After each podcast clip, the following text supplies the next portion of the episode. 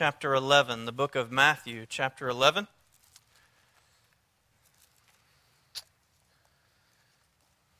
We will be uh, walking through another Advent teaching and coming off of what uh, Pastor Nick shared with us last week concerning John the Baptist and preparing the way of Christ. I want to ask you a question as we begin. What, what would it look like to you if God intervened in history? Not often do we, you know, want our opinions on what God would do. But in this case, I just wonder if we might, if we reflected on our thoughts, what would it look like if God intervened in history? For many, you know, very strong Christians say, well, Jesus, of course, duh. Well, but seriously, I mean, just consider this.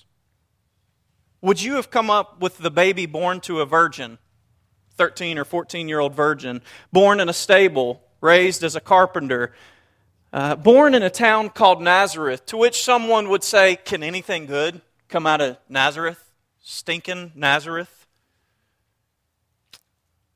He would be a carpenter, eventually to begin a ministry of teaching, casting out demons, raising the dead, healing. Well, maybe we would choose those parts, right? But to be rejected by his own people and eventually brutally killed. I mean, that sounds like God. That's what you would have come up with, right? To be your Savior.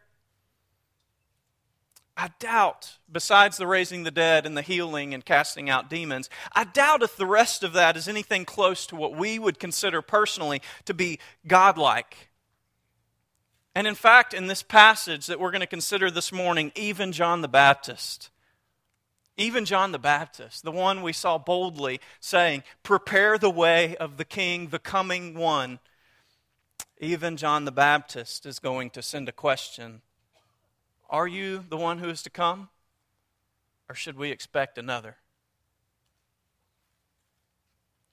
The truth is, none of us really know what we need in a Savior.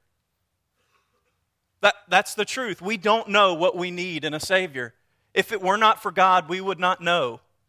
And I hope you see this morning that the baby in the manger, who would become the one on the cross and is now the one on the throne, is the Savior we need. He is the Savior we need. So, will you walk with me as we read um, in Matthew chapter 11, beginning in verse 2 to verse 11? When John heard in prison about the deeds of Christ, he sent word by his disciples and said to him, Are you the one to come, or shall we look for another? And Jesus answered them, Go and tell John what you hear and see. The blind receive their sight, and the lame walk. Lepers are cleansed, and the dead the deaf hear, and the dead are raised up, and the poor have good news preached to them. And blessed is the one who is not offended by me. As they, John's disciples, went away, Jesus began to speak to the crowds concerning John. What did you go out into the wilderness to see? A reed shaken by the wind? What then did you go out to see? A man dressed in soft clothing? Behold, those who wear soft clothing are in kings' houses. What then did you go out to see? A prophet? Yes, I tell you, and more than a prophet. This is he of whom it is written Behold, I send my messenger before your face, who will prepare your way before you.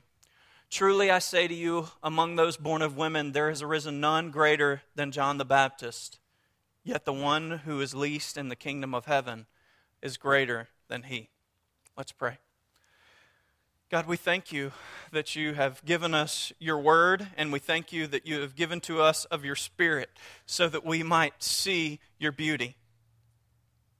Lord, help us to be reminded this morning that, that we really don't know what we need, but Lord, that you have graciously shown it to us, and that Jesus, the suffering sovereign one, you are the Savior that we need. Please open our hearts to hear your word this morning and help us also to confess our sins and the many ways that we still continue to deny you. Thank you for your grace. Jesus, in your name we pray. Amen. I would remind you that, that John had confidently affirmed that Jesus was the Messiah, the coming one, for whom he had been preparing the way. If we Nick didn't quite hit this last week, but if you continued on from the passage of last week of John preparing the way, urging repentance, if you continued on after that, Jesus came to John to be baptized. And when Jesus came to be baptized, you'll probably remember that passage. John immediately said, I'm not worthy. I am not worthy to baptize you. John was confident that Jesus was the one sent by God to be the Savior of his people.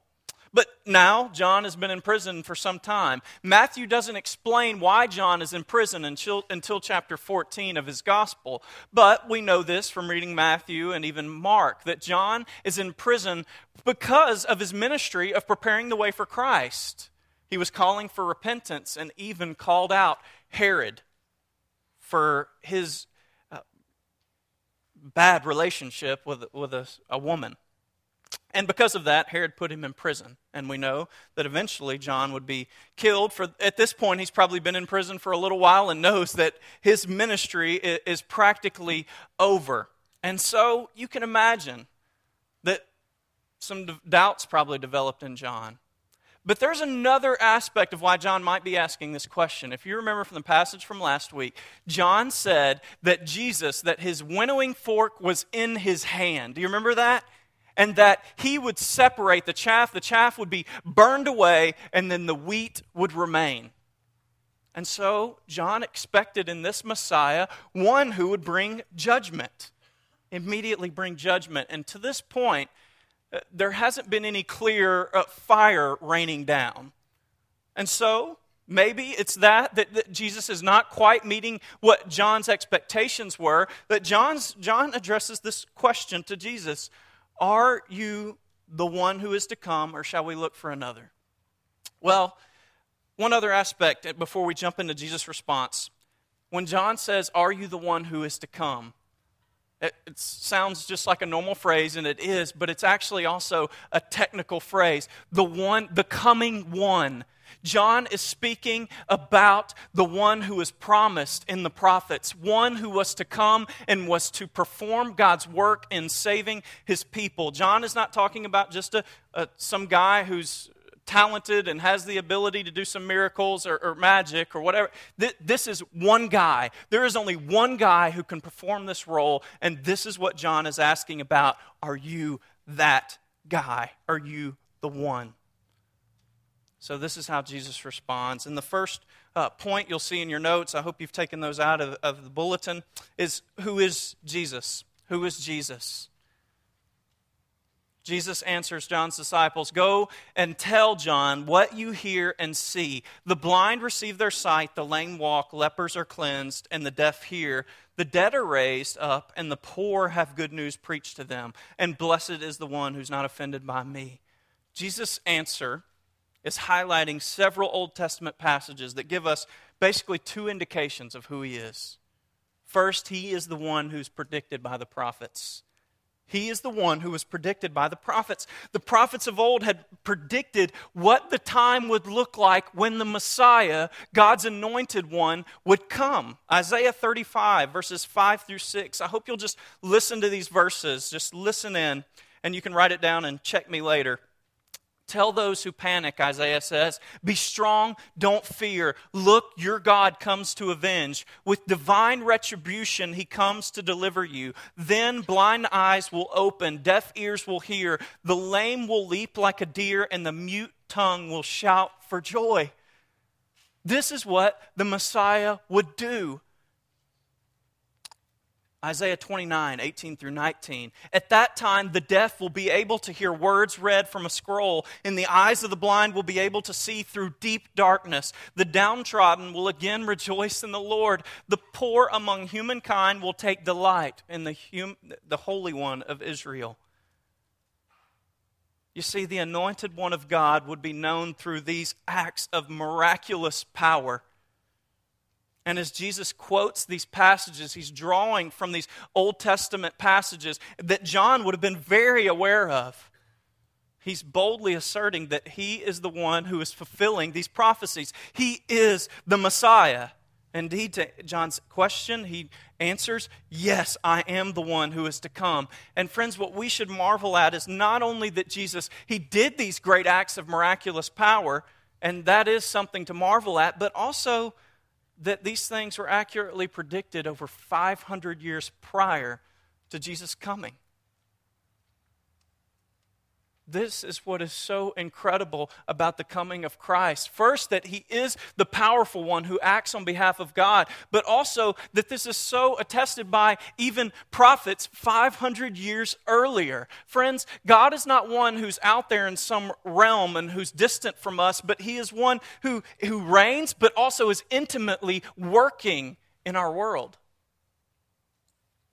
And so the prophets, 500 years earlier, predicted what it would look like when God came to earth and intervened in history. And indeed, this is what it looked like.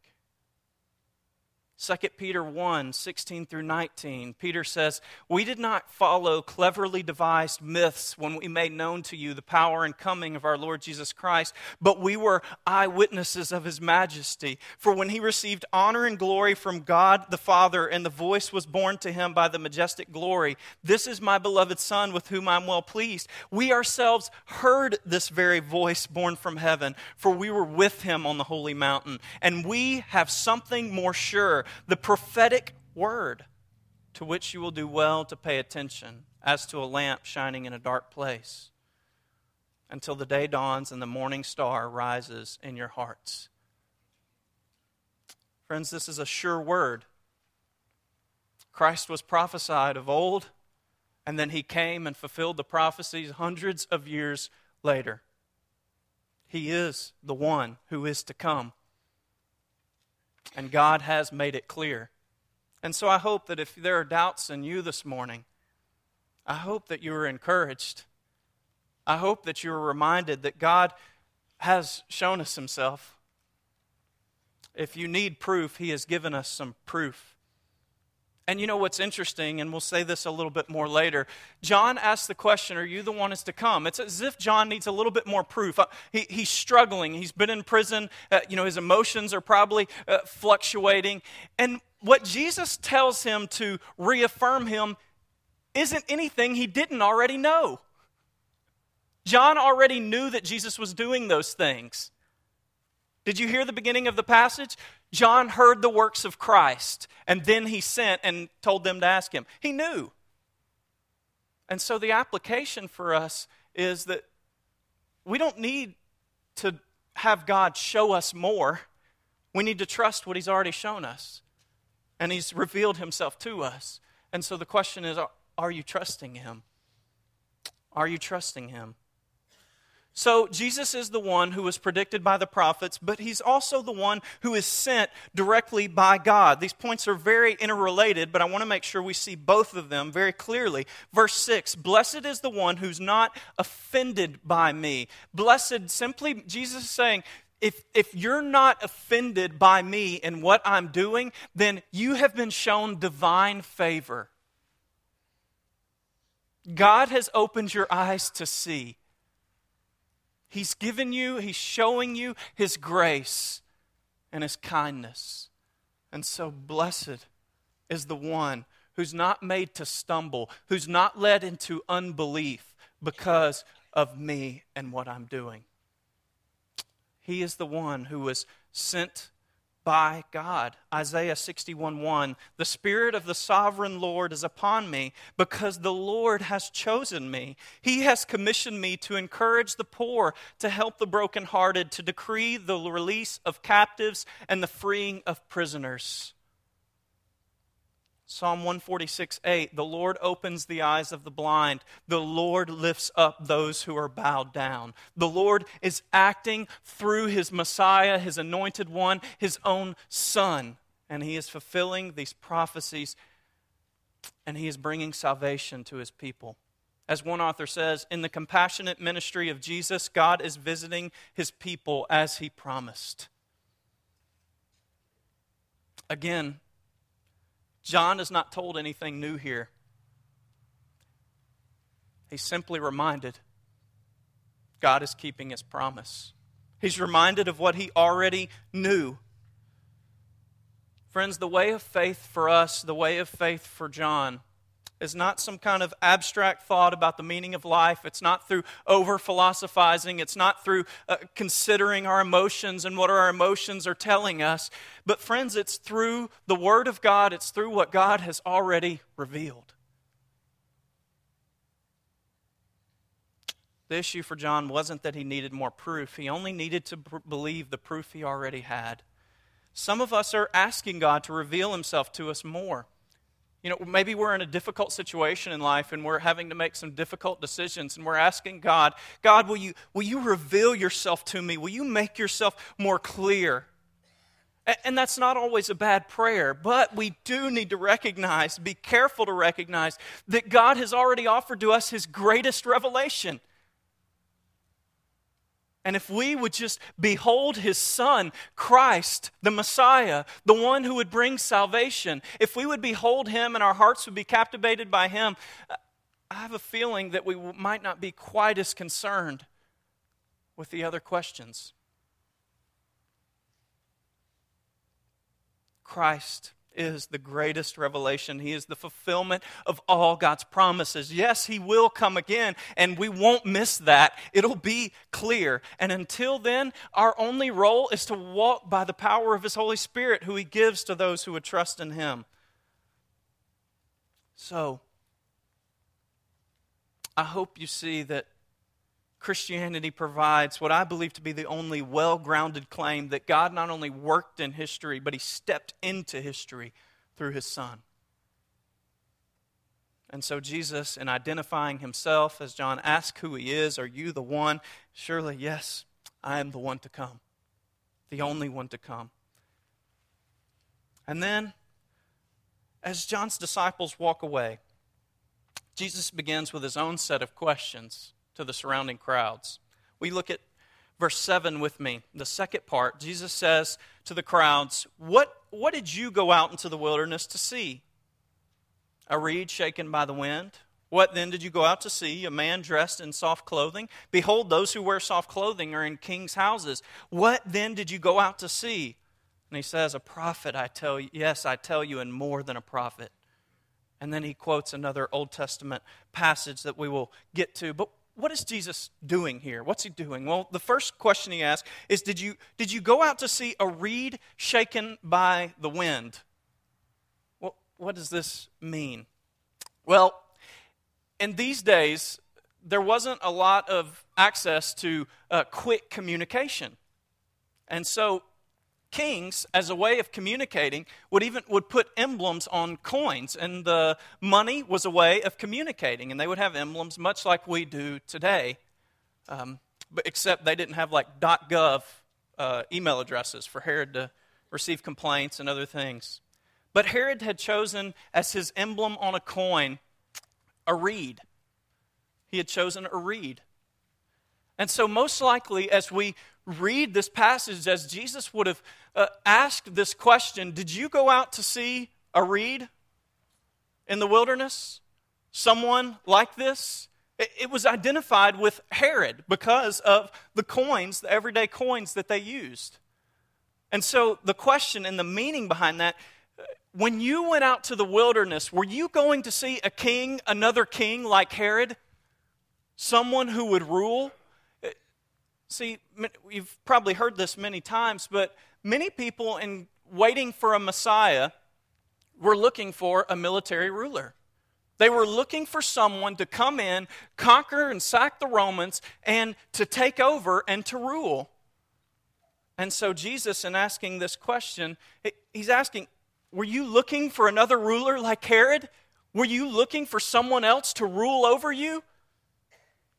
And the obvious answer is no. When you, you're not going to find a king in the wilderness, in the desert. And you know the message of John was nothing like Herod. The second question What then did you go out to see? A man dressed in soft clothing? Behold, those who wear soft clothing are in kings' houses. Uh, this man who's in, in, soft clothing, it's luxurious clothing. And, and I don't think that John's camel hair was very soft. If you've ever touched camel hair, it's uh, yeah, it's not like a soft sweater. So, were you going to see a man of power? and prestige? And the obvious answer, again, is no. That's not what you were going out in the wilderness to see. So, Jesus, again, what about a prophet? Yes, I tell you, and more than a prophet. This is him of whom it is written Behold, I send my messenger before your face, who will prepare your way before you. Jesus quotes another Old Testament passage, Malachi 3:1, which prophesies the work of John the Baptist, the one who would prepare the way. Well, why is this so important? Here's the point. This is where Jesus is going. By proving who John is, he puts before them the, the main question. If John is the one who is prophesied of, who would prepare the way, then who must I be? That's the real question. And jump down. There's some of the context we can't catch just in verses 1 through 11. But look at verse 16. Jump down just to verse 16 and we'll catch the rest of what's going on here. Verse 16, but to what shall I compare this generation? Is it like children sitting in the marketplaces and calling to their playmates? We played the flute for you, and you did not dance. We sang a dirge for you, and you did not mourn. For John came neither eating nor drinking, and they say, He has a demon. The Son of Man came eating and drinking, and they say, Look at him, a glutton and a drunkard, and a friend of tax collectors and sinners. Yet wisdom is justified by her deeds. The issue that's going on here and that Jesus is addressing is that the people are rejecting him. The people are rejecting him. He did not come in the way that they wanted him to come. And so they do not accept him as the Messiah. In this context, even John the Baptist is concerned and is asking questions. And so Jesus gives this series of questions to say, if John the Baptist is the one who is prophesied of, then I am indeed the Messiah without saying it clearly. That's where Jesus is, and not a statement, he addresses that through questions. The, even what's so surprising about Jesus, I believe, to many of these people, and the reason they're rejecting him, is because Jesus is not only calling the, the wicked to repentance, but he's also calling the righteous people to repentance. The righteous people expected Jesus will come in, he'll take care of us, but he'll, he'll get rid of all the evil. And what they didn't realize, and what many of us don't realize, is that if Jesus was to take care of all the evil, he would take us out in the process.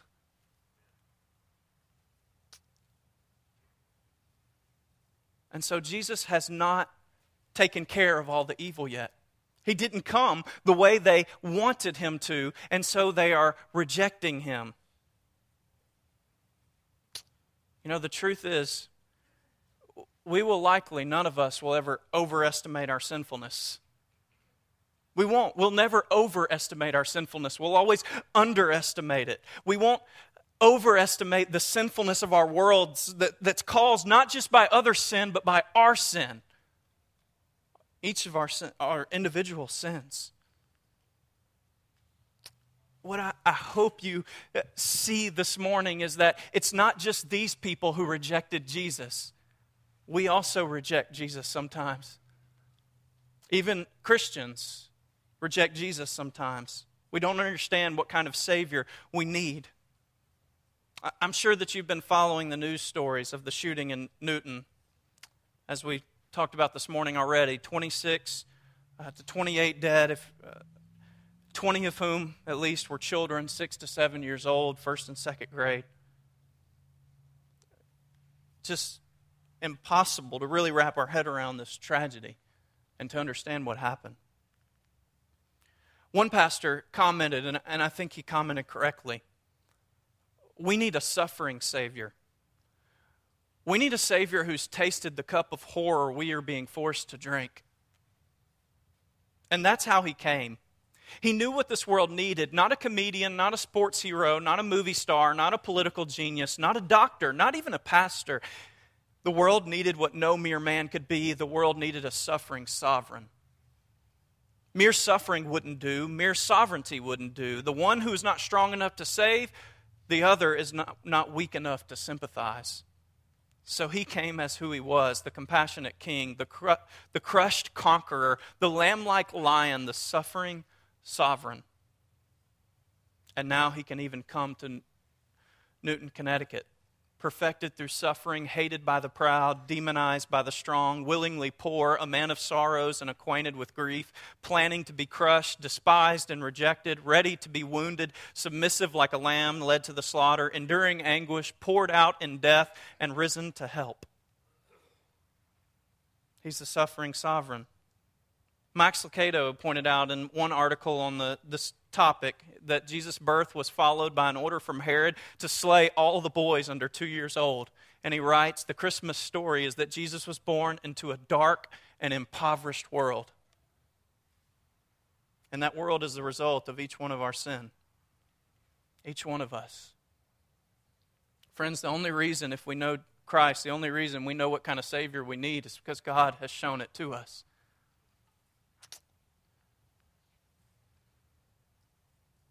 Even us as Christians, we reject Jesus at times. I was thinking about how, you know, here it's easy to look at these people and say, well, you're so foolish. What were you missing? But even we, as believers, mature followers of Christ, we reject Jesus. We reject Jesus when we don't like his path of sanctification, when we don't like how he chooses to remove the sin in our lives and make us more like him and we choose not to honor him. His path of sanctification, you know, it might be a difficult marriage. That might be how he conforms us to himself. Learning to submit and love and be gracious in a really hard marriage. That might be how he chooses to sanctify us. But sometimes we reject him and say, he's just an idiot, and I am not going to listen to him. Or she's a nagging wife, and I'm not, I, am not going to put up with it. His sanctification might be laying down our wants and our desires to faithfully and diligently raise our children in the Lord, sacrificing a, a, higher salary so that we can be there for them and we can raise them rightly. It might be obeying our parents, students. That might be, be how God chooses to sanctify you by, by making you submit to your parents. How wretched is that? But that's how God loves you and sanctifies you. But you reject Jesus when you choose not to do that. It might be persevering and working hard through school, education. It might be persevering with a thankful spirit even through the last difficult, hard years of life. Getting older. They say it's not for the weak, the faint of heart. Jesus sanctifies us in ways we really don't like. And that's that's why it can makes us more like him because we have to give it to him and we have to submit to him. And Jesus says, "Take up your cross. Deny yourself, and that's the only way you're going to follow me." And friends, if you're not denying yourself, then you are rejecting Jesus. So those are ways that even Christians, even us, we reject Jesus. He's not the guy we want him to be.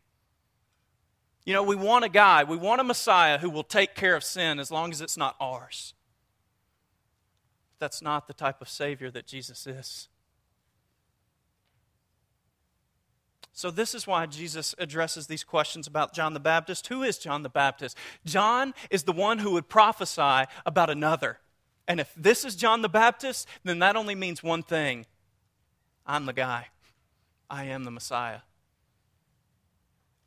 So, lastly, about John the Baptist, it says that John the Baptist was the greatest one born of women. There's not one who's greater than John the Baptist born of women what what this means and what Jesus is saying is that John played a unique role in preparing the way for the Son of God. He was the one who would prepare the way for Jesus, the one to bring salvation for all people. And so, what makes him so special among all who have been born of women is that he's the one to roll out the red carpet for the Son of God himself.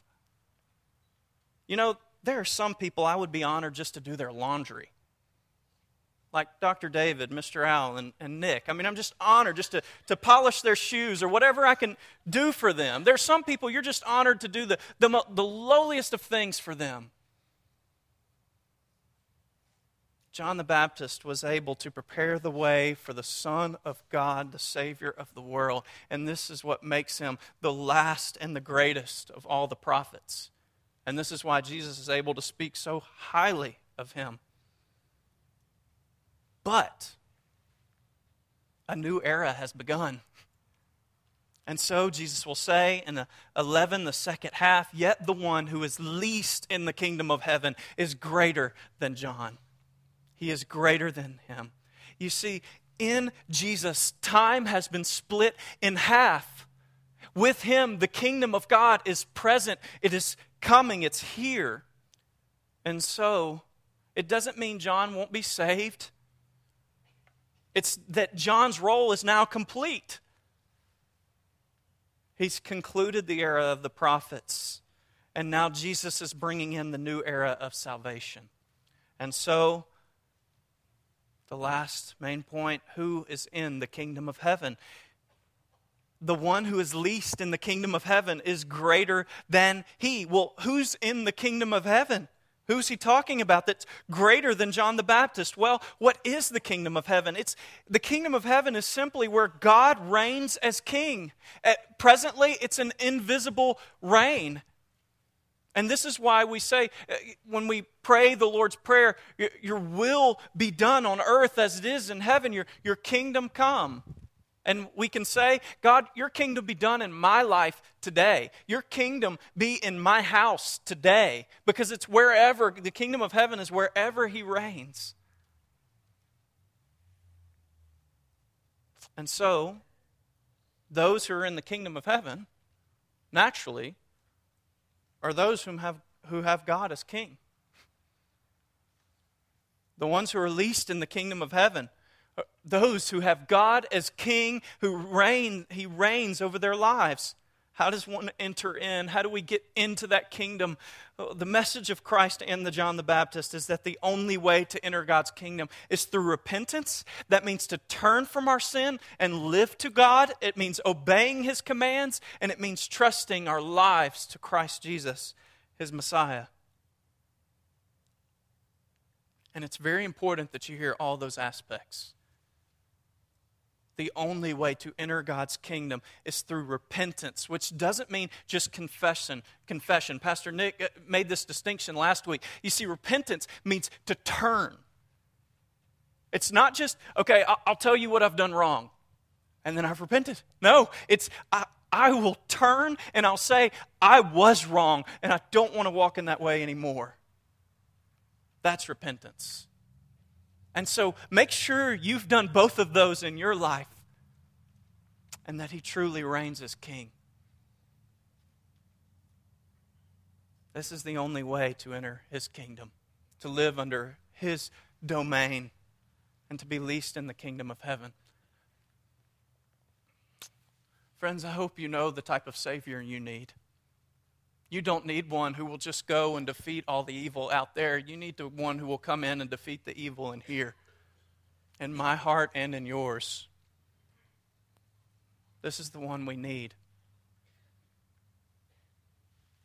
So I hope that you will, uh, as you think about Christmas coming, that you will remember that the, the baby in the manger is the Christ King and the one who would come to save you from your sins and to sympathize with all your sufferings. All your sufferings. Let's pray. Jesus, we thank you for your kingship, that you reign. So, Lord, we, we long for the day when there is no more evil and we live in, with you in peace. And Lord, we trust that until that day, you are working all things for our good and you are sanctifying us, uh, and all of these things are done for your glory. Jesus, help us to entrust ourselves to you, to live in, under your kingship, and to bring you glory in this world. In your name we pray, Jesus. Amen. I want to invite you to stand.